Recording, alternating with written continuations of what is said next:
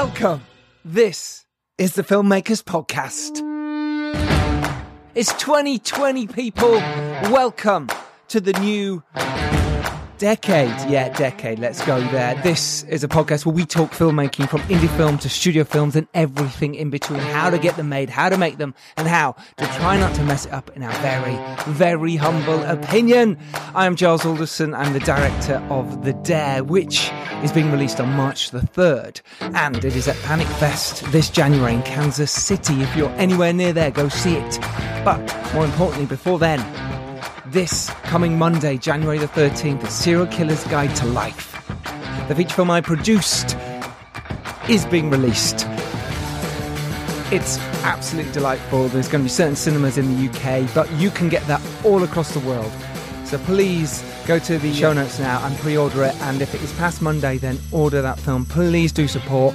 This is what it's all about supporting each other. And uh, even if you just watch the trailer, even if you just retweet our tweets and get other people looking at it, then brilliant. But if you want to come and join us next Monday evening, we have a screening at the Kino uh, cinema in Bermondsey in London. Tickets are available now, and there'll be a Q&A after that as well with myself and most of the cast and crew. The director and co-writer and editor, Staten Cousins Roe, along with the lead actress and uh, producer also, and co-writer and co-editor, Poppy Roe, will be joining us on this podcast next week.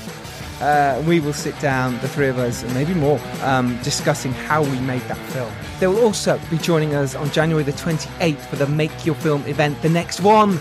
Get down. We've also just confirmed another amazing guest for that event. We'll be announcing later this week. Super excited. Link to that is in the show notes.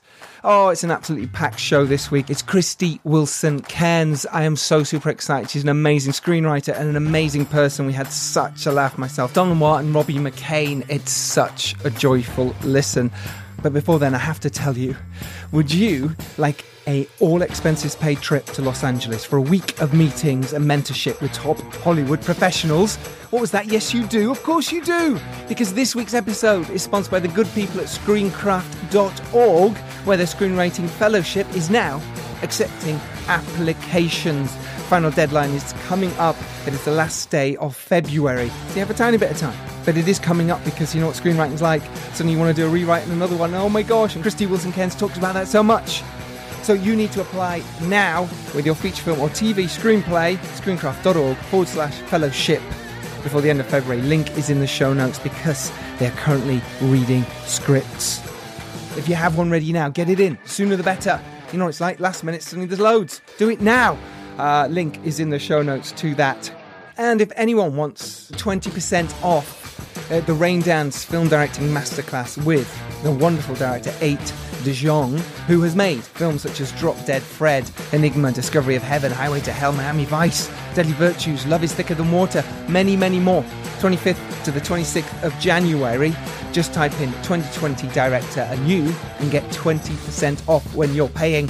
That is Raindance, our little lovely discount this week. Thank you, Bailey, and everyone at Raindance. Elliot, top man. And I want to give a shout out to the Gold Movie Awards. I met Jason Matthewson at Adam Morse's party just before Christmas, and me and him chatted about his Gold Movie Awards. And it is on this Thursday, the 9th of January. So if you're, it's actually all day as well. There's um, there's events and stuff which I was going to do, but I'm in the edit for King Arthur, so I can't uh, do them. But if you're around, go there. It's going to be brilliant. I'll be there in the evening, hopefully, and we can say hello and you can see all the awards. So shout out to you, Jason Matthewson. It's the Gold Movie Awards this January the 9th. Get on down there.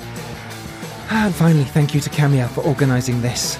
You guys are amazing, and E1, love you all. Um, so, myself, Don Noir, and Robin McKane sat down in the hotel suite somewhere. You'll find out right now. Welcome to this wonderful Filmmakers Podcast episode with Krysty Wilson Cairns. Enjoy the fuck out of this one. Hey, and it's 2020. Make your film. What are you waiting for? What are you waiting for? Enjoy this week's podcast. So we've just made our way through the, the warrens of the amazing Corinthian Hotel. It's amazing here. yeah, very epic. It's it's very kind of how much Going to the luxury bathroom is, like you, you're you're entering like a marble palace of decadence. This is one of the nicest hotels in London. It's called the It's Corinthian. nicest. C- Corinthina? Corin- Corinthian. No, Corinthian. Corinthina. Corinthian. Ends with an No, A, right? none of us know. I've been getting it wrong. So you can't go I thought it was there. You'd Yeah. think it was that, but Yeah. I don't. Th- I think it's Got the got, an best A at spa in Europe. which Corinthina. we don't know where. So Is it not on the bedpost? Should we have a look? Scratched in? Have you been to the spa, Dom? I have, yeah. Well, how come? Ah. Was it a date? I did a gym trial here. Just a trial. Just a trial. After the trial, he went, I ain't paying for this. I can get it free, uh, you know, down the road. Cool story, Exactly. Great story, Dom. Thanks for coming.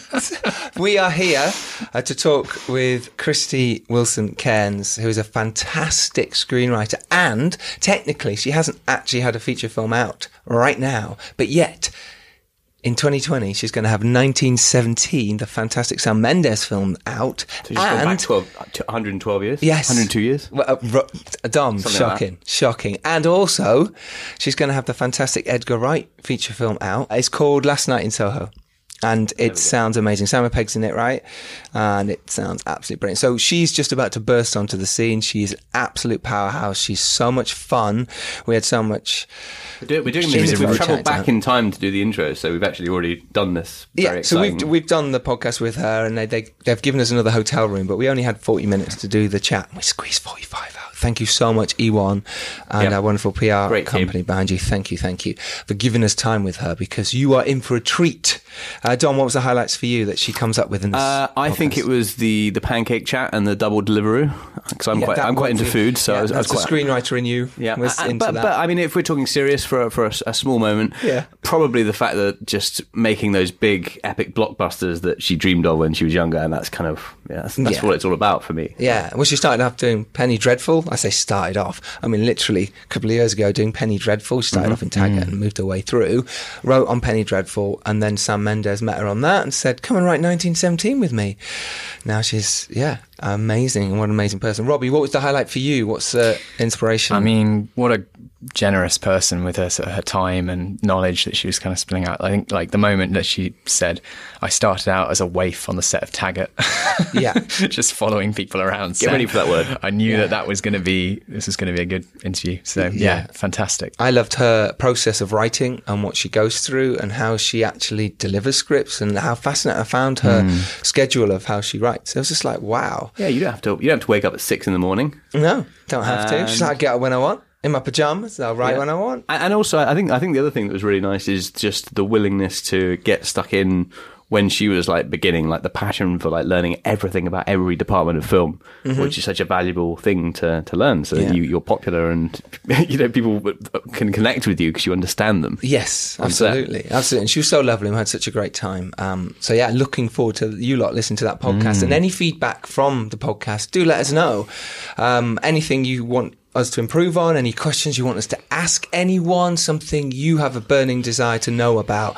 Get in touch with us at Filmmakers Pod, me at Giles Alderson, at Robbie McKane, at uh, DIR, at Dom De Lenoir. Dom Lenoir. Director Dom Lenoir. I I like it. No, I no, like it. I like it how Robbie said. DIR is Duh. short for director. Just Duh. Duh, Dom Lenoir. To make your film. The next one is on January the 28th. While you're here, Dom, let's talk about it. It's pretty exciting. We've got, uh, I don't know if we can say the confirmed We yet because really- we we're doing this at Christmas time. but but let, let's just say that they are very. We've got some very very very big people lined up for January, February, Whether they March. Do it or not is Yeah. another thing. But we've got that to announce very soon, haven't we? We have, I'm yeah. super excited about. Um, how you But, but in hindsight, Yeah. we've just done an amazing one in December. Another spectacular. Yeah. Couldn't have gone better. And we might release that as a Patreon podcast, Robbie. Isn't that mm, correct? Yeah, more on that to come. Yeah, we'll also do merch as well very soon. I keep saying that. I did that last We're doing Christmas and said I'm merch, doing yeah. merch. I've got Really? t-shirts and mugs and all sorts lined Yeah, up. 'cause I we've just got- haven't done them. Already got three mugs. Whee! Dom's back in the room. Mr. Puntastic. We need a pun bell. that we Mr. can ring. Puntastic, semi-fantastic Dom Lenoir. we need a pun bell we can ring every time. Every time Dom makes We could a just pun. ring his bell. Ding, you- ding, why don't ding, make ding. a jar and put some money in it. And then That way you can make your next feature film. Exactly. Speaking of which, what's happening? I want to see the next Dom Lenoir film because your feature film Winter Ridge was a spectacular event. I loved it. was, yep. And I want to know what's next with you. I want to get you to the next I've, stage. I've got an epic drama set in America. Uh, I've got a big film noir project that's like a. Are you writing that? I'm yeah, it, it's something that I've co-written, and it's like just a, a dream project. It's one of those things that's almost too big to imagine. Um, How do you mean? as, in- as in like the scope of it, the scale, the sort of the visuals. Um, so it's it's quite an exciting uh, proposition. But I don't know. I'm I'm I'm quite a big fan of you work on things in the background and, until because in film it's like it's it's zero until it's until you're on on the first day of the shoot and you're you're making something.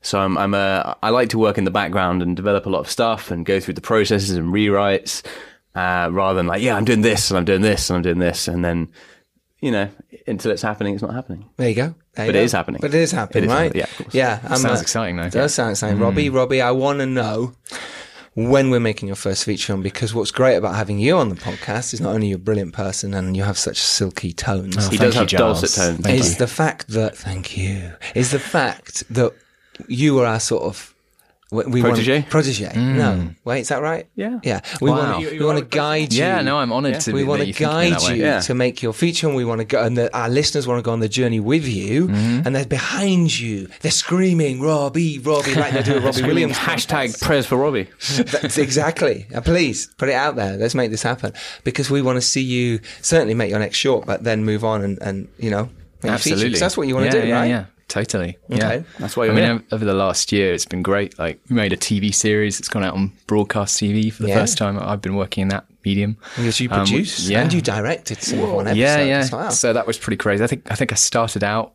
as a production assistant, and by the end of the show program, Mm-hmm. I like to was, promote people I was the in my producer. work. Yeah, by the end, he directed it. In the end, Yeah.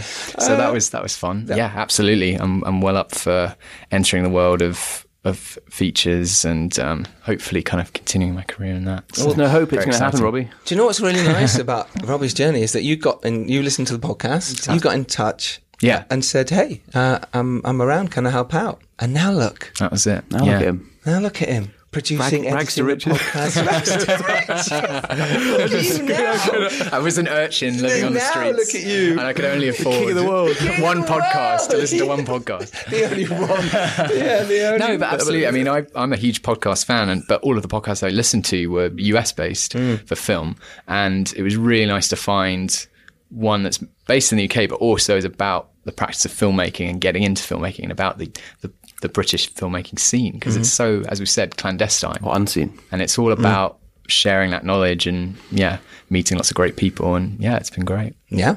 Yeah, it's moving on. Uh, I am literally handing in my version of Knights of Camelot, Arthur and Merlin, to uh, my execs literally this week. Coming up, my final version, uh, dun, so it can move all into the to the grade and the post. Very exciting. How exciting. exciting is that? It's a very, it's a very nice, relaxing period when you go into the grade, and Yeah. it's like you sort of, you know, so you sit back and it's all come together, and it sort of feels like a film. The grade like is one of the nice- it's like- It's like, best tying the nice bow on the top of the I present. agree. It's the icing on the cake. Well, Yeah. it, the icing on the cake, which is what we talk about in this podcast, coming as a lovely a little throwback to that Robbie but- that people didn't know, and now they do. um, I, what I like about going the grade is because now your movie can look amazing. They, li- you go in there, it's like the best job in the world, isn't it? Right? Okay, um, my movie's just a bit shitty here, and it goes dark here, and they go ping, ping, ping, ping, ping, and you all go, "Oh my god, I love you!" Be a grader, Boom everyone. and shot. We But- can just paint that out. yeah, no problem. But you don't want that actor in? No worries. Let me just open Paint the power face window. Bam, it's gone. boom, it's out of there. Uh, yeah, the whole filmmaking process is amazing, but it's a constantly rewriting process. And that's what I'm at at the moment with the editing, is just rewriting it. Yeah. It's a big podcast today about screenwriting, but I find, and, and, and Krysty was saying that today, the fact that she's constantly rewriting. She was rewriting on set of 1917, then when she was doing the ADR, ADR, yeah. rewriting all the And time. it's, it's interesting because when you do rewrites, you you always think when you get your script into the, the state of being like in a good state, you, you look at it and you're like, wow, this is actually really good now. I can see how much it's improved. Mm-hmm. That doesn't need any work. And then you sort of you disappear off for a couple of months and you mm-hmm. develop other things like the budget or the you know the schedule and, and you start to put all the other pieces together. Yeah. And then you come back to it and, and maybe someone else gives you some notes and you're just like, oh my god, there's there's this new set of infinite possibilities. It's already good, but it can be so much better. Mm-hmm. And, that's the process of rewriting. It's it can always be good, but there's just always other layers you can add and add and add and add and add and, Yeah. and strip back even. Yes. And I I think it's really important to get a good editor as well because they can bring so much new and exciting stuff. They can move scenes around. They go, well, actually, if you stay on the back of this person's head here, you can get an ADR line that covers all that. Now you don't need that whole guff backstory, you know, that you need, you thought you needed. It's incredible. And that's actually quite an interesting point uh, because if you get an editor to look at your script, Uh, that's Yeah. one of the most like brutal but kind of useful ways to cut your script down. It's just like, nope, that's never going to make it into the film. That'll be the first thing that goes. Mm-hmm. yeah, you take that montage sequence and it's gone. Yeah, absolutely. yeah, it's vital. So it's good. We're good time at the moment. And Serial Killer's Guide to Life is out on January the thirteenth. It's out cinemas Very excited and on. You can get it online On now. demand. On demand. Thank you, Robbie. In demand as well. It's in demand. On demand. Aye, you're on demand. Yeah. you're in demand. It's on demand. demand. It's in demand. It's a It's serial Killer's killer's Guide to Life. Thanks for doing your do it in your silky tones, That Robbie. was my silky No, we'll do it when I silky wasn't. Do it when I wasn't talking over you. Silkier. Do it silkier. yeah. Do it serial better. Just make it better. right here, go. Ready and go. It's on demand. It's in demand. It's a serial killer's guide to life. It's turning into Mark Strong. what did you isn't do? it? Yeah, you t- did. It. You turned into something not Let's hope, let's hope he doesn't listen to this one. Mark Yeah, Strong's gonna, yeah, he's gonna strong call arm in you. He's gonna He will. sue us, but that's my, Yeah, he'll sue us. that's my voice. He'd be like, Giles, I listened to your podcast, and Robbie's impression of me was terrible. Your one was amazing. It's actually offensive, and I'm now gonna sue. yeah, Jaguar. You know what I mean? Any anywhere near? Other cars are available. A little bit of darkness hones the senses. By the way, if you want to listen to the Mark Strong podcast, it's episode 19. Uh, Disclaimer: Mark Strong is no longer friends with us. yeah, he's just unfriended me from my life. Yeah, Oh, out. he's uh, yeah, he's unfollowed all of us. Yeah, I talked to him about making 1917 um, at the football the other day, and because he's in 1917, by the way. Of course, and he gets introduced. You hear his voice first before Yes. you see him, which is so great. And then It's his Strong. feet just appear, and you're like, "Oh my gosh!" But Those are Mark Strong's feet.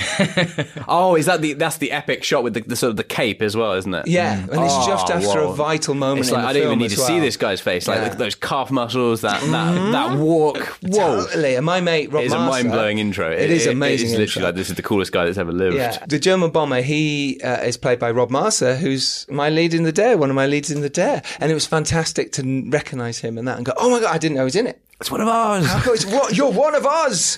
How cool was that? But anyway, Mark was saying about how uh, when he was making this and how, the process of making it, and it would be too spoilerish to tell you right now. I'm sure you're going to find out in all the featurettes and specials. But oh my god, it looks like one shot.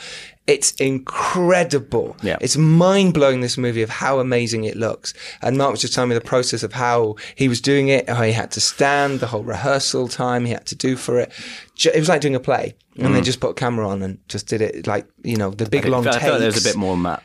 No, he, he Just, just put the camera on and just did it. did. They just put the camera on and did it. Roger, get a camera over here. oh, Rog. Sam, where do you want the camera? Anywhere, mate. Just put a light out. Look at Mark Strong's face. Just put it on him, and maybe his boots first. That'll I do. don't care Okay, if there's no practical. And we don't need to synchronize it in between take. No, it's fine. It's Just totally fine. We'll ADR it all. It's all right. Krysty will rewrite it in the ADR process. Um, we could wait on for ages, um, but we want We you, have. and we have. But that was because we only got 40 minutes with Krysty, and we thought it'd be nice I feel like and I feel like. I feel like when we listened back, it was probably a bit more than forty minutes. I feel like it. Possibly, yeah. But we wanted uh, for you to listen to us for a tiny bit before, just because we had that that space. So we thought we would. Um, so this is this week's podcast with Krysty Wilson Cairns talking about 1917. Enjoy. and we have to leave now. That's someone knocking at the door. Come in, enter. It's, quite, it's quite quite an experience coming in here. Actually, it was kind of like reliving the film as we went down all these corridors. I know. And there's different it's a, like it's a real journey, isn't it? I got lost in it last night, and I was like, "Will I ever see Kansas again?" Are you staying here? I, I stayed here last night because I had a really early start to one. I mean, I live I live in Ladbroke Grove. Oh, right. I'm Oh, right, just okay. so lazy because I'm a screenwriter. Yeah. I'm not usually up before ten. That's that's not me. That's silly. not What's- my world. Do you, do you, is that how you work then? You'll go around. I'm not gonna, work, I work however I have to.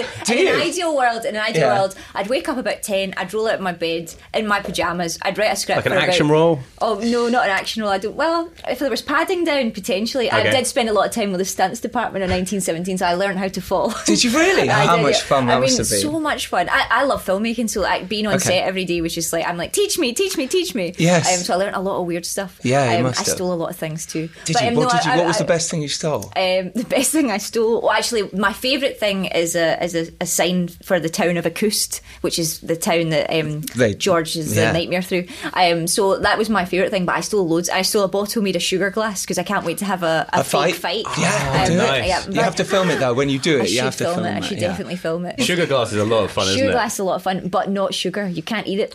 Ah, okay. It's called it. sugar glass, but you can't yeah, yeah. eat it. Very just the sitting, sitting on the there. floor afterwards, like the very first thing this? the art department was like, "Don't eat it," and I was like, "I wasn't going to, but I probably now would you've said tried." that, I wanna Yeah, lick I it. definitely I would have tried. just tried. wanna taste it. They knew. They the first knew thing I would've me. done, They yeah. were like, they were like, "You got to tell her that she's." But no, so I, I would wake up about ten. I would roll Yeah. out of bed. I would, um, I'd type for about you know.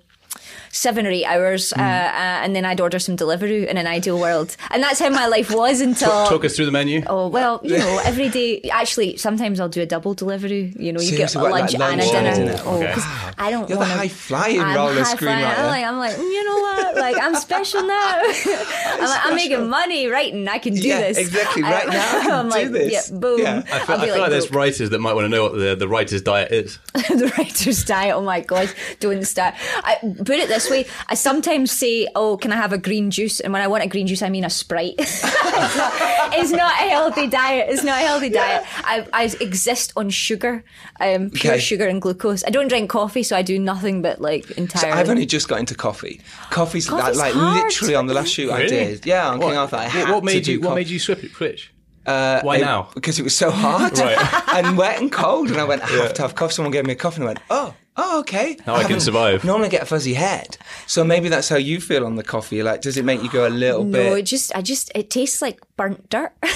That's my problem with it. That's why you have to like pour bad. loads of caramel and like Yeah, fake and stuff in. stuff in See, it. So it's like a I, dessert. the middleman just give me the syrupy caramel? Do you know what I mean? Like that's that's Yes. fine with me. Um, Just no, I, have. I, I write I write for about seven or eight hours Every double, day? Double Wow. delivery. Yeah, I, I love doing it. It's really good fun. Seriously? I, oh my god, have you tried it? It's Yes. like the best Yeah. thing ever. Yes, yes, we've all Tried. tried it. It's really two, good two or three hours, and it's like okay, Yeah. I need a Oh, break you now get, for my mind. You get into like a weird zone. I don't run marathons. I don't know if you can tell. I don't run marathons. I can't I'm not, tell, no. Oh, thank you. That's Pleasure. actually quite sweet. Um, I'm not a marathon runner, but you know, people say you get into the state where you get into like, oh, it feels euphoric, and I'm like, I'm always like, I call bullshit on that. Oh, Sure. can I swear? Yeah. Oh, okay. Yeah, yeah, it's I call late. Bullshit love on that. Yeah, call, call it a little out. bit. I won't drop the C bomb. Yeah. Call bullshit on that, right? Um, but in a way, writing to me feels like that. After a while, you kind of Mm. you lose all sense of time or reality. You go and live in your own little magical world, and it's super. I Oh my agree with God, that. There's- Control everything there. And Like there's times when I've been writing and suddenly you'll go, oh my God, it's four or five in the morning. Yeah, yeah. Yeah. And then there's other days where you can't do anything. Oh, do you, yeah. do you enjoy the twilight hours? Because like I find that's I like, like the that's twilight when, hours. It, when it's sort of like one a.m. and Yeah. you just know that everything's Yeah. quiet and you've got like a, maybe a cup of tea or something. See, I used to work in a bar. And I obviously had to write around my bar work, although Mm. sometimes the bar was quiet and I write in the bar. the, actually, the owners of the bar were very nice with that way. Um, but That's yeah, so cool. so I, I would always write either like after work or really early in the morning. Sometimes I would get up. Um, I, my Twitter's we write at dawn for a reason because like I would sit like get to bed early in the mornings and then go back, go Yes. back to bed, have a little news, arise at like twelve in the morning, like ah, 12 in the morning, twelve at night, the the midday one, The midday one. the, one, the one, yeah, oh, that, yeah. So confusing. No one knows Noon, when it is. One. Noon, Noon. yeah. That one. Arise, bit of breakfast, right. go about yeah. your day. Yeah, because Um, when but I saw your Twitter handle, it said we We write we write yeah right at dawn. I I, was like, it's funny. Right until dawn, it should be. yeah. I should. Well, I know. I, I'll, I'll write until whenever it needs to be done. Until sadly, I'll write until the deadline is a better. do you come up? Do you come up with concepts then, and sort of just write on spec? Do you come up with ideas? How does I it mean, work absolutely everything, absolutely everything. I like to generate my own ideas. I've a bunch of projects that I came up with on my own that I've then taken out. I've got like TV shows with with Mendes, um, Mm-hmm. with Sam and Pippa, Neal Street. Um, and people come to me to do adaptations. I love to adapt real life stories. Um, so I adapted a book called The Good Nurse, um, which Mm-hmm. Right. is a horrific serial killer real life thing that happened Very in nice. American hospitals, which I loved to do. Very disturbed. Um, so like, yeah, I mean, really anything. Uh, Sam came to me with this idea. Mm. Um, so it was based, 1917 is based on ever so slightly in his grandfather's experience in the war. Um, and I was a big war buff. So Sam has essentially kind of was like, Hey, do you want to sit and write this with me? I was like, yeah, you're Sam Mendes. Absolutely. Hello. It's, it's a yeah. very personal film. It, feel, Really it feels very film. personal. Yeah, yeah. And actually, even though it's not his grandfather's story, I think Sam and I, I mean, I, grew up on war movies, grew up reading uh, first-hand accounts of the First World War. My grandfather was really like a real history buff, so I grew up really kind of entrenched in history. And um, Entrenched. so- Fun. I entrenched, it. thank you. Entrenched, clever, clever, I know yeah, I'm, I don't want to brag. You've been doing this all I'm day, good with the you? words. um, I'm kind of, I'm sort of. They pay me to be good with the words, yes. um, so I have to keep. It's like training. You have We can't pay for puns. or That's all. Yeah, yeah. I don't get John paid loves per pun. pun. I'm do, working. He loves Um, that. well, there's nothing wrong with a pun. Um, He's in. But it was really personal to both of us in a way because, like, even though I, I personally didn't know someone that fought in the war, it was important to me to get it right because so many men fought and died in that war. And, and so research is vital. I love doing research because it's really good fun and you get to travel the world. Absolutely. um, the best part of writing, apart from the bit after you've finished and people take you to fancy parties and get you drunk. I know. That's the and other you have good to part talk about it on podcasts. I don't mind that. I You don't quite like- mind? See, I, I love talking about. Right, I love talking about 1917, and I like talking about writing. And very few people will listen to me for long. So thank God you guys came along. I know. Well, they will eh, here. I absolutely love it. Now, we'll get on to 1917 in a minute because it's one of the best films I've seen. Oh wow! It was spectacular. It yeah. Oh, thank you. Mm. Oh, absolutely oh, that's blew us high away. praise. Blew us away. Watched it we, all did, very- we all did very nice reviews. Yeah, me and Robbie watched it at the IMAX on the premiere we night. see It's the good in the IMAX IMAX, version. isn't it? Oh my I was at god! the Odeon Yeah, Lux, IMAX. which is very Oh, nice. you were with me. Yeah, yeah, You were with me. So if you get a chance to watch this, try watch the IMAX. Yes. I mean, I didn't The biggest the other screen, it has to be the see, biggest screen. See it in the biggest screen you can possibly see Yeah. it on, and sit at the front. I mean, I would never say no, that. no, no, you I sit would at never the say, but you want. I, well, no, Yeah. I've I've, I've, I've seen row. I've seen it about nine times now Okay. because I had to see it all through the process um, of like the edit, the you know the post process. I had Mm. to go watch it and and uh, tweak ADR and all that. It's all part of my job, you know. You've Sure, got to keep yeah. doing that stuff. Um, you can't just be like done, Done, resting see my ya. laurels. There a lot of writers Um, that happens to. A lot of writers, yeah. they, they hand in their script. Oh, yeah. And they're like, see you later. Yeah. Um, we're off to go make it. Yeah. And we might see you at the Yeah, premiere if you might, get a might see ticket. the it's premiere. kinda- Not sure if it's in your. Yeah. Not sure it's in your contract. It's kind of a nice sort of return to like the old Hollywood model in a way Mm, Yeah, because writers always used to be like involved all the way through, like Yeah. a sort of a nice helping You're hand. kind of you're kind of like the the guardians of the story, Hmm. uh, or like just like the bodyguard of the story. Like kind of you're there to just be like, hey, hey, remember the story also. Um, all and this not fancy camera not stuff. That, yeah, None of that. Well, You mean, uh, talk to be honest with you. Roger and Calm Sam down, were Roger, so, calm down. No, but they, they are they're so they're so story first. Yes, like even though even yeah, though those two men could literally achieve anything with a camera, which is staggering. It was staggering. Um, but like the, it was always begins in story, always begins. That's what I mean. I I I say I was the bodyguard of the story, but I was like I was like the fat bodyguard that doesn't do anything. But eats sweets and sits and that. And they're like, "Are you protecting the princess?" I'm like, "Princess is fine. Yeah, she's fine. She's in the all right. tower. She's got longer hair. She's in growing another it. She's having a sugar rush. Yeah, Throwing it out. It's fine. You're like Mayor Quimby's bodyguards in The Simpsons. A Hundred percent. a hundred percent. Yeah. You know, that's a good reference. so you started off, as far as I can tell, you started working on Taggart. Is that where you I were well. in? I say working on Taggart. Basically, they used to shoot Taggart near where I grew up, and I, but fourteen and fifteen, I would just turn up on set. Serious? Yeah, I would just turn up on set, and I'd be, like, I'd be like, "What's that? What's that do?" Do you have a disguise or? No, no. I. I was my disguise was waif, child waif, Child waif child waif, corner. blonde child waif. I was just like, kinda waif like- free. Yeah, I was like, hello.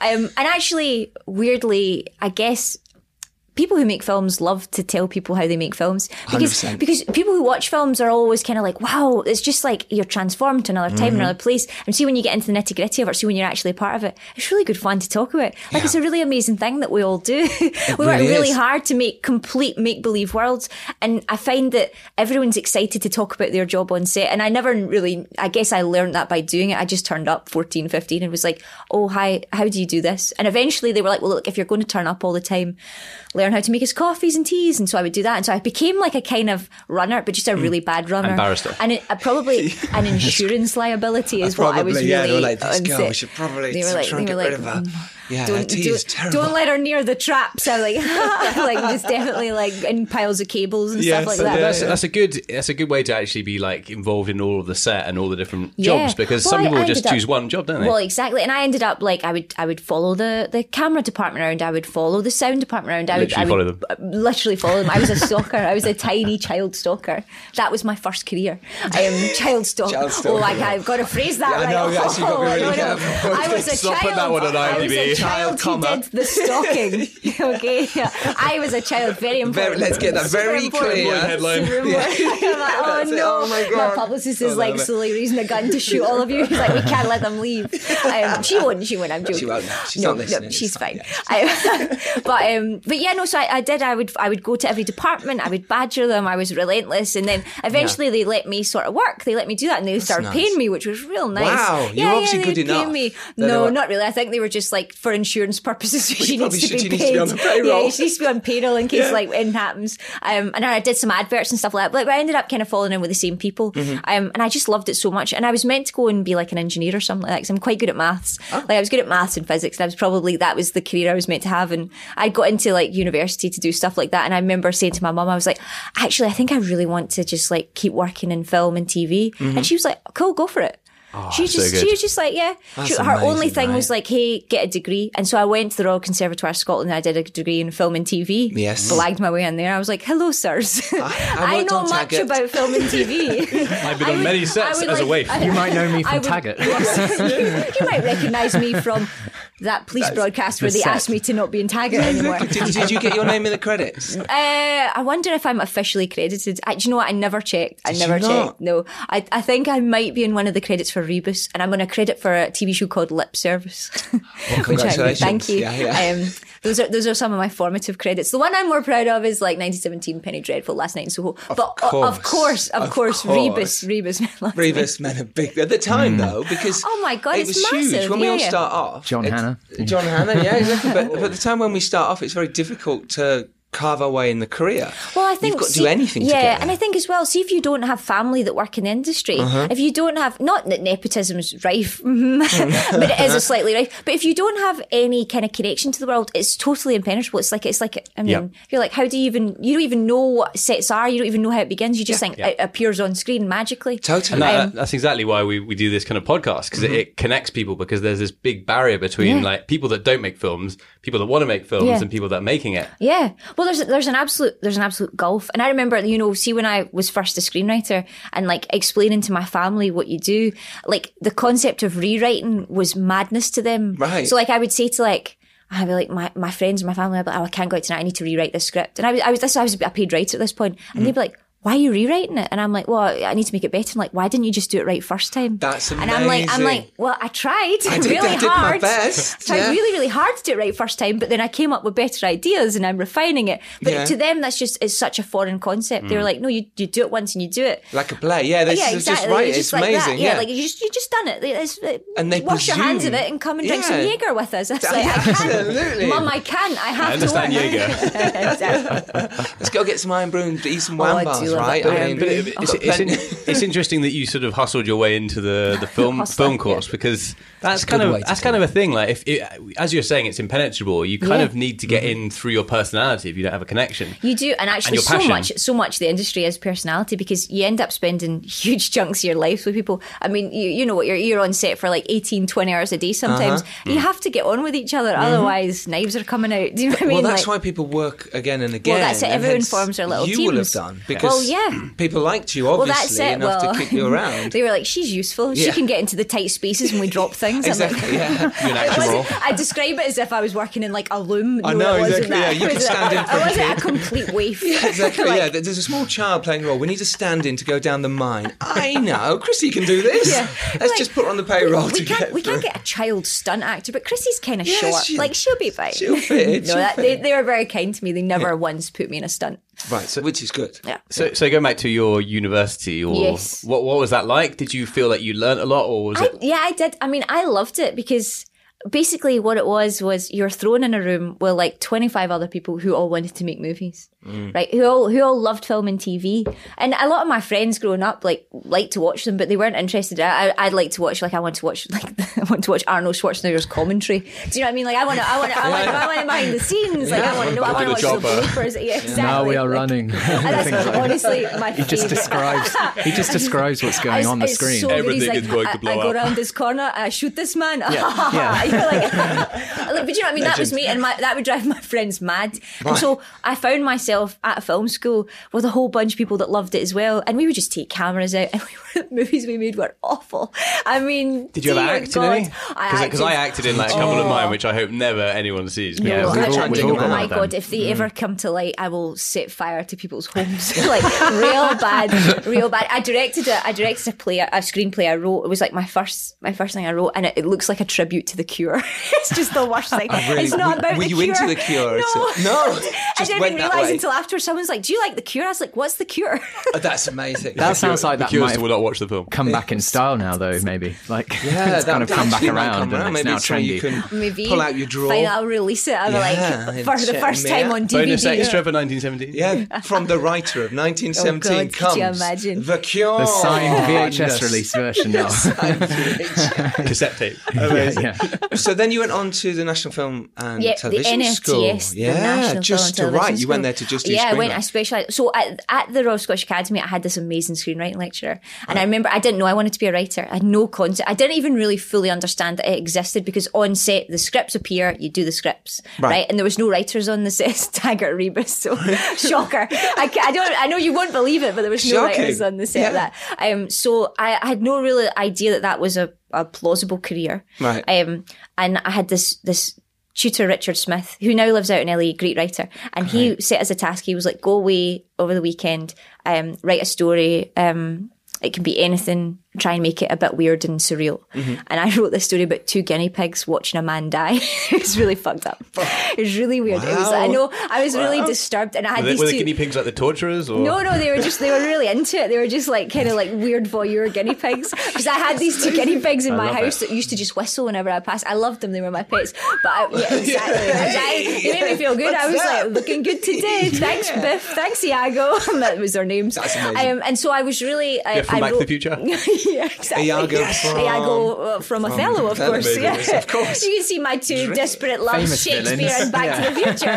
what, what, what do you mean they don't exist in the same like Totally. box? I think that's the first time I've ever heard Iago and Biff from Back to the Future equated in the same space. Wait like, till yeah. you see my tribute to the Cure. Um, but no, so I was really like, I Which was will be released with the podcast. yeah, yeah, exactly. Yeah, but if you want Release, that, release January 11th. um, No, please God, no. Um, but so, and I wrote this, and I and I had so much fun doing it because I, I kind of didn't take it seriously because Mm-hmm. I kind of was like, I was like, this is madness. I was like, I'm just going to go mad. I was terrible at English at school. They were always like, they were always like, why can't you spell? Why don't you understand grammar? Why are you always trying to make up weird stories just write now? about the Yeah, book? yeah, exactly, yeah. Aha, Take that, Craigholme School. Suck it. Um, We're going to tag them in this. it's fine. I don't. They can't find me. I'm hidden now. yeah. Change my No, name. they I'm know you're in Grove. Um, no, they won't. Don't tell them where I live. you told them. no, no, fine. It's all right. Library Grove's a big road. Um, and if you What, find me, road? just we know that. Too Shit, far. moved, too- No. We know that. shit. And Not num- number number. 14 has lots of A, B, C, and D's on it. So That's all I'm saying. That's That's all all I'm saying. We tell them where Charles yes, is. no, I'm joking, I'm joking.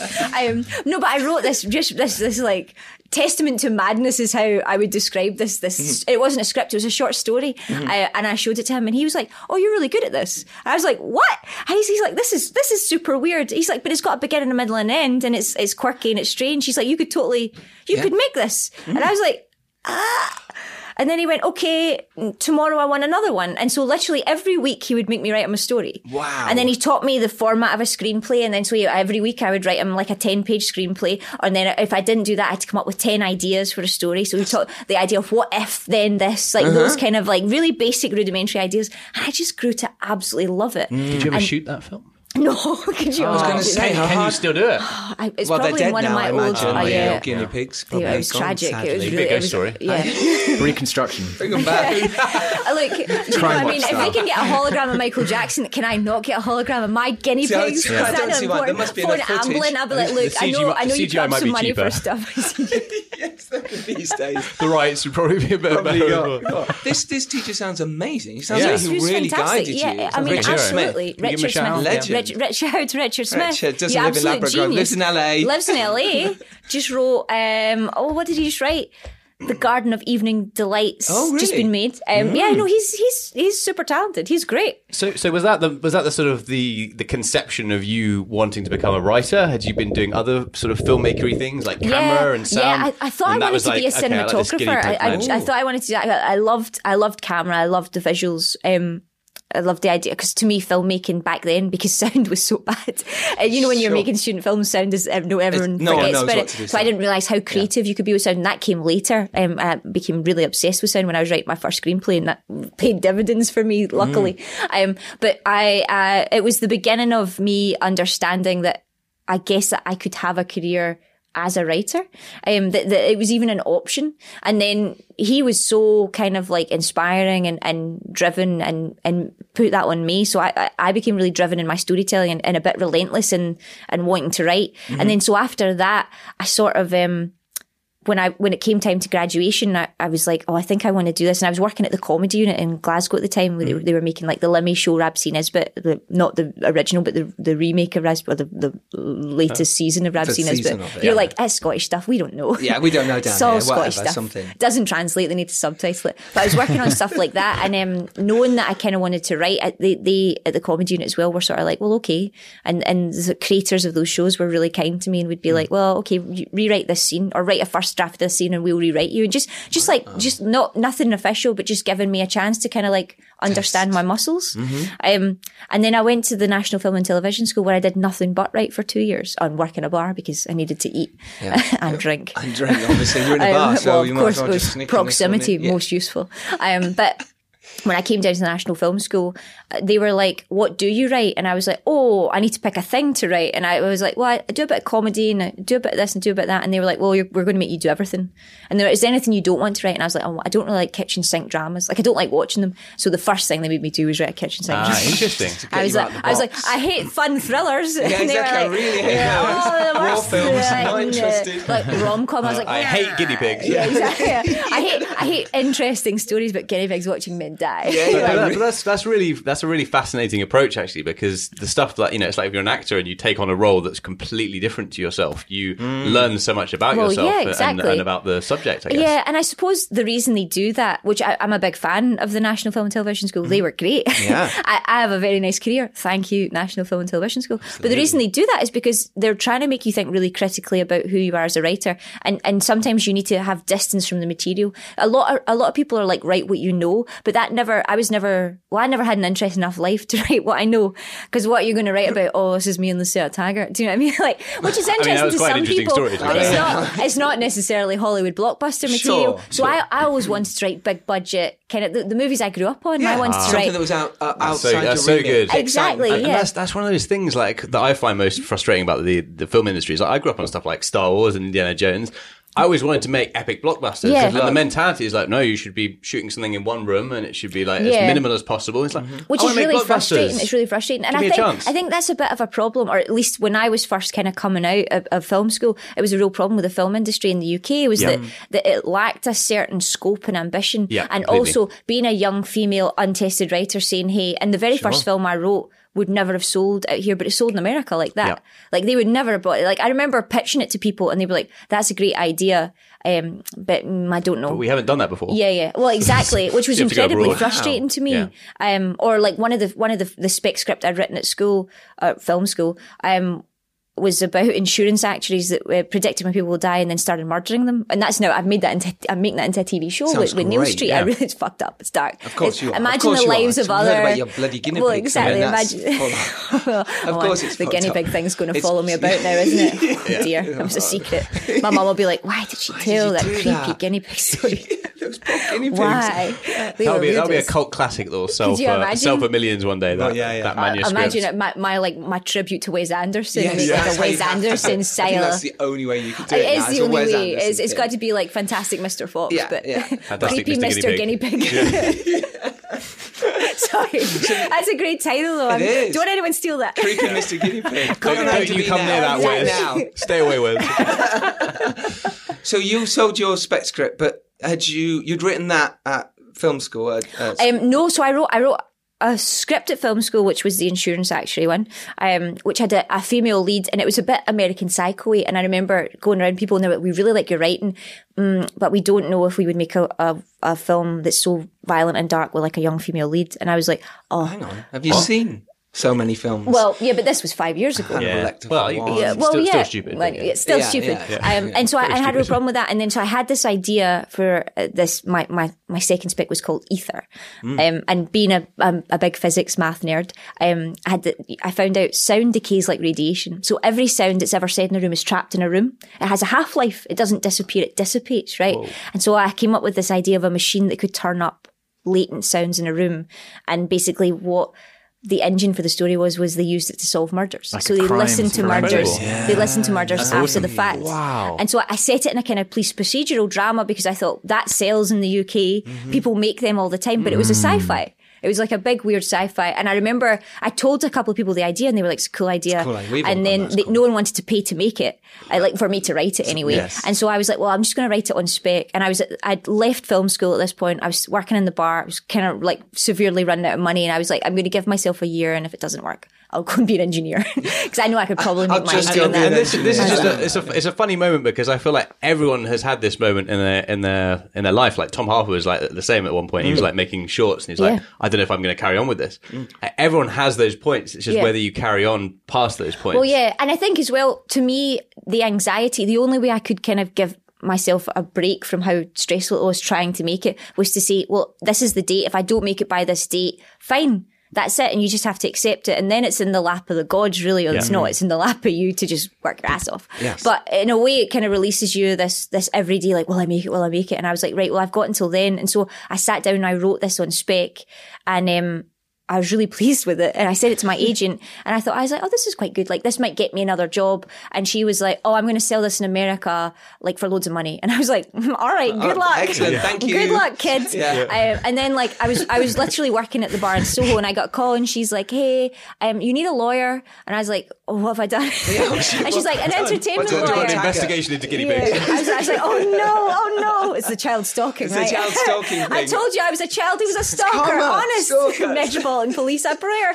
Um, so I, I, I kind of was like, she was like, you need a lawyer. I've got one on the other line. Talk to her five minutes, see if you like her. And basically, my lawyer Tara and I all we did was talk about Dawson's Creek and how much Perfect, how much in. we loved the Good Wife. And I was like, are you like the Good Wife? And she's like, no, I wish I was like the Good Wife. And I was like, well, let's talk about it. And she was like, I want to be your lawyer. And I was like, okay, great. And I subsequently found out she's like one of the most powerful lawyers in the world. Wow. Like just ridiculous. She's like Chelsea Clinton's lawyer. She's just like Seriously? like Gordon Ramsay's lawyer. I have no idea how she picked me out thing, but she read the script and she liked it. Okay. Um, and they were like, okay, so a couple of offers have come in. Um, there's this offer, there's this offer, this offer. Uh, we need you to get on the phone with them and like decide who you want to go with. And I was like, what do you mean? And they were like, they want to pay you money for your script. And I was like, I'm sorry, what? for another script, and they were like, "No, for Ether," and I was like, "Oh!" And then they told me the amount of money. I'm literally stuttering. Just, like, "Ah." They told me the amount of money, and I was like, "I have to go." And I hung up, and I phoned my mum, and I was like, "Mum, mum, mum, mum, mum, mum, I'm making money." And she was made like, it. "She was like, you got a big tip at the bar," and I was like, "Real big tip, Real big tip. Four Real big pounds. tip." I was like, "Oh, I'm coming home for Christmas this year." um, in my Lamborghini. not quite Lamborghini money, but um.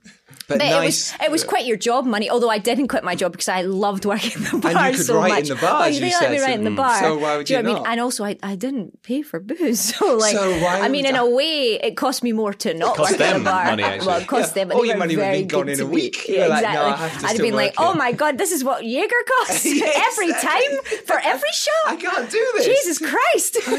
How do people afford to be here? It's, it's also an interesting point that you sold a script that you developed earlier as well. Yes. Because a lot of the time you have those scripts and you just think, like, what, when am I ever going to make this? Yeah. But mm. sometimes those scripts are the most valuable ones and they're the ones that you sort of, at that point in your life, you have like a, something that you really resonate with and you just think, Yeah. I'm going to make this anyway, even if I don't make it immediately. Yes. And then like five years la- later, something could completely change. Yeah. And then you get your Lamborghini. Well, well, well, not quite, not quite Lamborghini Yeah, I mean, what do you think? I'm made of money. Come on. we need to talk about 1917 because Yes. they probably will kick us out. Oh, I'm so- I'm enjoying We- this, No, ah. no, we're so enjoying this. Oh, no, no, no. It's. We because we normally do like hours and we talk and we'd go. Oh. well, another time. Like, Yeah. We don't have to do it in a strange hotel. That's true. Do it in a sleigh. We could do it in a sleigh. Strange but very glamorous hotel. But Oh, it's quite it's glamorous, gorgeous isn't it? here, isn't it? But will we ever make it out? I know, I know, we'll just stay here for a while afterwards. Um, so 1917, it came about because you worked on Penny Dreadful. Yes. You've been a, a staff writer. Yes. How incredible for one getting that, Oh yeah. and then and Sam was involved in Penny So Dreadful. yeah, so Sam was the exec producer in Penny Dreadful, and go. Mm-hmm. John Logan was the showrunner in Penny Dreadful. He wrote obviously many Yeah. brilliant things, Gladiator, the last two Bonds that Sam had directed. Mm. Yes. Um. So, uh, funnily enough, Ether, the script I wrote about the machine that turns upside down, John Logan read that, offered me. Penny Dreadful season three on the basis of that. Wow. Um, and couldn't understand a word I said on the phone because of my accent, but he just liked my script and he was like, fine, come to Dublin. Yeah. I was like, thank you, sir. I'm trying to do a bit of an English Yes, accent. I'm trying like, to now. "Oh, Of course, so thank you, sir. I'm sorry to everyone in England. That was appalling. You should hear Um, Scottish. Don't worry. don't worry, I hear plenty of Scottish, and that's bad. Yeah. um, but no, so I was like, so he read Ether. He gave me the job in Penny Dreadful. Sam was an exec producer in Penny Dreadful, Mm-hmm. um, and also I was adapting a book called The Good Nurse for Darren Aronofsky's company as well. So I was working away. You're doing well. I love to work. Doing all right, yeah. I love the money, Still but at I love bar, the still work. Um, but um, and We so do it for the passion, everyone. Yeah, yeah, it's, yeah. uh, it's the art. It's the the Ah, art. it's the passion It's the in our art I can buy with the money I make. No, I'm joking. Um, no, I do actually love doing it. Um, the money is just glorious, glorious, glorious icing. The best part.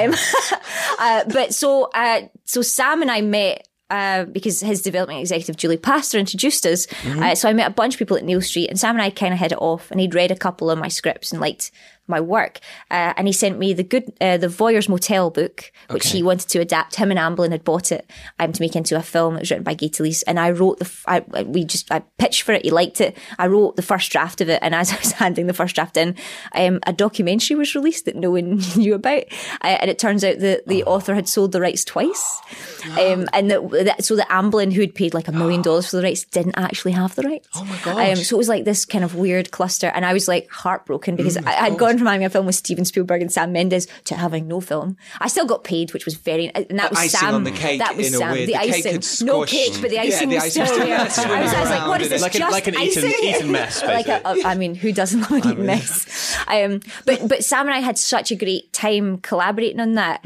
Um, that in a way it was great. So I got paid, and I, I kind of made a friend of Sam Mendes, Which is uh, super useful. Congratulations. Well, must that's what which we admit. talked again, which again comes back to personality There we go, and, and yeah. collaboration. Like you Yeah. know, you might have gone to a, someone that was like, okay, I know this person does war films, but Yeah. you two built a relationship. Well, you that were was fun, it. and, and That the was it. actual partnering was the fun bit. Well, hmm. yeah, and so much of so much of writing is being vulnerable with another person. Writing's meant hmm. to be bearing your soul, right? And it is in a way like you you're trying to kind of conjure up a whole other world, and you're hoping that people want to live in it. And you're like, hmm. I, I made this, please like it. Is essentially writing, right? Or, or all filmmaking is, I made this, please like it. Yes, of course Um, and so being feeling that you have the ability to be vulnerable with that person, to be open, to be honest, and also to say stupid ideas. Yes. Because so much. Uh-huh. of writing is being wrong. I mean, the real trick to being a good writer is being a terrible writer at the beginning and just keeping at it until you fix it. Like nobody makes a good pancake first time. That's so true. I, don't make a good pancake like the ninth time, and I'm just like milling and milling and milling. I'm Great like, analogy. what You're are pancakes? Oh Yeah. my god, they're just all over the floor. My dog's like, what the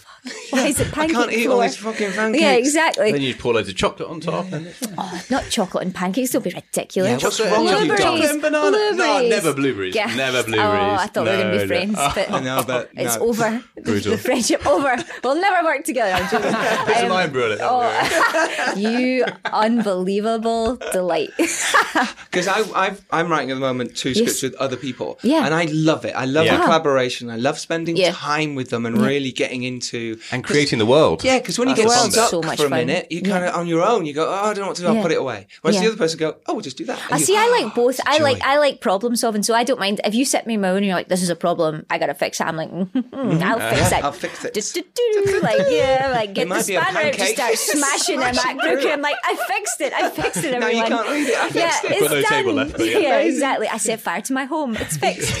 Um, Why is there pancake in this, in this MacBook? Why isn't there many- pancakes? The batter is everywhere now. I have to cook the MacBook so I can eat the pancake. Disaster. That might be a valid way to fix it if you got pancake batter. I'm not saying it is like, and I will not be sued if that is not Please, a correct way. disclaimer. Uh, as your Yeah, lawyer, disclaimer. not John. As, as Do my not eat your lawyer. apples. yeah, yeah. Do not do, Do that. not eat your apples. They do not keep the doctor No. away. So it's Um, been it's been fantastic working with Sam. Then I uh, imagine to- unbelievably Just so his much brain fun. must be incredible. He is right? he is so annoyingly good at everything. Yeah, oh he my looks god. that way as well. What a day. face, isn't he? What a Professor. dick. But imagine, imagine just being great at everything. Yeah. I once said to him, I was like, if you sing well, I will stab you in the throat. And he was like, ha ha ha ha. And they went la la la. No, he didn't sing hold that. my Guess what? I, I cook my pancakes first perfectly every time as well. He probably does. Yeah. like, "Mm, every pancake I make is delicious. and It's the best Even in the trenches. Yeah, even with chocolate in your face.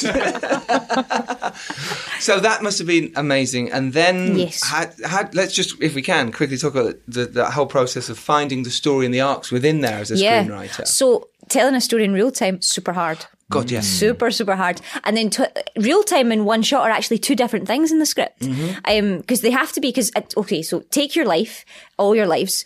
Um, do you have a single consecutive, you know, 90 minute window in which there's a beginning, a middle, and end? Interesting characters, a few Uh, action set Sex pieces. life. Jim- Was Jimmy there Try. Yeah. Action set Do we pieces. try and like live outside of time? Yeah, well, you know, is it worth making a ninety million dollar movie about it? That's it. Well, you're like my sex life is pretty It's great. really good. Someone would buy that. It's Well- like that joke in 24, though, where you never see Jack Bauer going to the toilet. or- Yeah, Or having sex. Or eating pancakes. He doesn't do any of that. Or killing guinea Yeah, pigs. Whatever it is, This he's is. not Can I just them. say what a niche thing? Never going to the toilet or having sex or eating pancakes. Definitely the three What things kind of we life is that? every day do. What kind of a life day is that? pancakes. but um, so that so telling a story in real time really Yeah. difficult. Um, and the first thing you have to do as a, as a writer, as a storyteller, you have to be like, how far can I stretch reality? Like, how far can I push the world before the audience goes, this is no longer believable as a single journey? Yes. And that's a real fine line because you have to pack in enough that entertains them. That, that uh, there has to be an ebb and a flow. There has to be action. There has to be breathing space in every kind of scene of it, and you can't ever cut. Oh, pain in the ass, Yeah, right? totally. Um, but you can't cut through time. You can't go back. You can't go forth. You can't. So, for instance, in this story, it's really difficult because you cannot show the 1600 men that they are racing against time to save.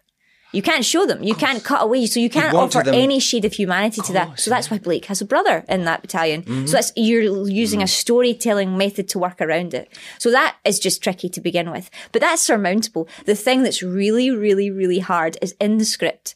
So usually scripts, you guys know, are a blueprint for a film. They're a map to a destination that a whole bunch of people are going to get on board and try and get to. And it's not going to be the same destination, but it's going to be fun anyway, right? So it's going to be something special at the end of it. This script had to be the destination. This hmm. script it couldn't be the map. It had to be in a way. This script, Sam and I wrote it on spec, so no one paid us to do it. We just sat down one day. We didn't know if it was going to work, so we didn't want to set it up. So we sat down, and so it had to be proof of concept. We had to, in this story, show that a real time war movie would be interesting enough to get all these other people on board to even begin trying to work out how the hell you do it. So that that was a big burden. And also free work. Ugh. Well, oh, yeah, Because like, I have to still like pay icing, mortgage. You know what I yeah, mean? yeah, yeah, this is pay my mortgage. In your own time, gentlemen. Must be something big if the channel's here. You have a brother in the 2nd Battalion. Yes, sir. They're walking into a trap. Your orders are to deliver a message calling off tomorrow morning's attack. If you fail, it will be a massacre. We've got orders to cross here. That is the German front line. If we're not clever about this, no one will get to your brother. I will.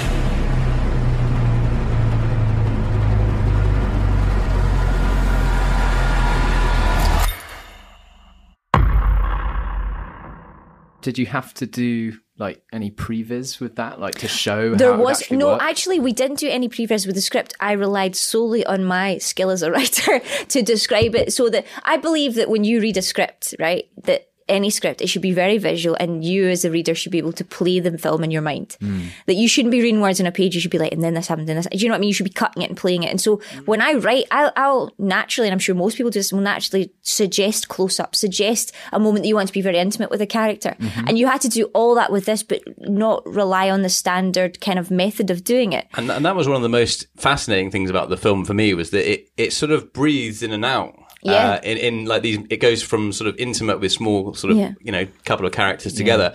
And then suddenly you're in this new location. And the way that you did all the different locations and, and linked them together made it feel like you were going, you were crossing like several different countries. Yeah, it feels like an odyssey, like, doesn't an it? epic odyssey, Yeah, yeah. which is, which is one of the most exciting things about the film for me because like, you know, a lot of Hollywood blockbusters, they don't have such a story driven journey. I, I mean, that The- was that, that. Crucially, that's what it was. Everything about this process was story driven. Mm. From from the the first phone call I had to sat with Sam until the last kind of like few ADR points that we were doing, or the last sort of tweaking Mm. uh, visual effects that we were doing in the film. Everything was story driven. So, like, yes, of course, it's shot in one shot, and the and the cinematography is incredible. But even Roger will tell you that the cinematography is there to serve the story. Everything's Yeah. there to serve the story and the characters. Because otherwise, what's the point in it? Like, go and make music videos. Do you know what I mean? If you want to just have some flashy and, and trashy uh-huh. music videos, but this uh-huh. was about this this script, this film, this whole endeavor was about trying to create a piece of film in which you live 120 minutes in someone else's life. Yes. Mm. And so mm. everything about it, everything was geared to that. Every single, every word on the page, every frame of the movie, every sound effect, everything, all was working towards that goal. Amazing. I love the throwbacks as well that you did in terms of uh, the cherry blossom. Yeah. It's just genius. Yeah. Well, because you can't have so really good. any exposition because it's so noticeable in real time. So you have to be really, it's like a magician. You have to do all your sleight of hand. You're like, look over there, but also here. Mm-hmm. And so you had to find visual metaphors for things so that it would clue people in. And so you use the cherry blossoms to call back to Yeah. a character that you love and miss. Yes. Um, and so there's all those kind of things where, and, and in fact, you know, everything after he hits his head in a coast and wakes Mm. up, everything about that, you know, we change the way everything moves. Mm-hmm. We change everything about it so that you can, you can't vocalize, I can't in dialogue vocalize what he's going through. It's a feeling, and it's, Yeah. it's in the acting, but it's but it's the mood you create with the set and the lighting, Yeah. and like when he goes into the sort of the burnt city as well. It's yeah. like he's going through this journey through his soul. well, it's, well, it's a journey through hell, and all of that is done so that that we, as storytellers, could externalize Schofield's inner journey. Mm. So you could show it on screen, and so like all of that is story, story, story, story. Everything is about story. It was not amazing. just because I'd done the story. Of course, of course. And it was Yeah, that's amazing the best bit. because we felt like I was watching. I felt like I was there in the Yeah. Good, please, thank And you. Yeah. honestly, it's one of the best films I've seen. It is like it's a, it's a true it's a true epic. It's it's one of those times when you go to the cinema and you're like, this is why I go to the cinema, Mm. and you just Yeah. want that kind of spectacle, and you want it to not be cheesy and just like Well, that's it. And you have to be so not. kind of simplistic with the storytelling. You have to be really kind of pared down and pared back because it's so easy to veer into cheese or veer into gore. And actually, that does a disservice to the men who Yeah. fought, who died, who survived. And so that, that there's a burden of that as well. You Yeah. have to really work at it. Yeah, Just- it was just just yeah. fantastic. Um, and just quickly, we'll touch on the fact that you're working with Edgar Wright. I Oh, am the delightful Edgar Wright. And again, working, writing together with. I do. I love yeah. to write with people. Yeah, it's so totally. much fun. Fun. co-writing is fun. Yeah, It's really good fun. Yeah. I mean, it's the most fun you can have clothed.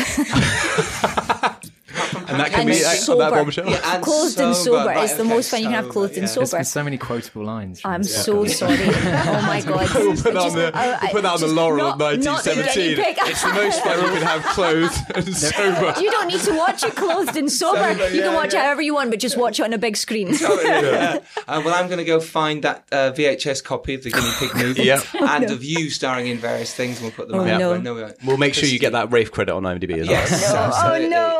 Oh, Krysty no. Wilson-Cairns, Thank you so Yes, much. Thank, thank you you. so much, was guys. This was so much fun. I It's absolutely been adored it. What, a- what a fun you. time. And where can people follow you real quick on the Twitters? Oh yeah, yeah. Um, oh, oh, hang on. You can follow me on Instagram at Krysty Cairns. The name Krysty is spelled super weird. I'll leave that up to you to find out. Uh, and then I'm on Twitter. I'm at, at We Write at Dawn because I love to write at dawn. Perfect. And the film tells it's out on this 1917. January. Yep, the- 1917 comes out January 10th. Yes. Um, if you're in the UK, and for your American listeners, it's out on Christmas Day. And see it at the cinema. Take everyone because Go it's to Yeah. IMAX. Go to IMAX. Do Yeah. it. Play it loud. As big a Play it screen as you loud. Watch it proud. Yeah, exactly. Thank you so Thank much. Thank you guys. Thank you so much. Oh, this was so much. This has been a transmission of the Podfix Network. For more about this show and other great Podfix programs, go to podfixnetwork.com.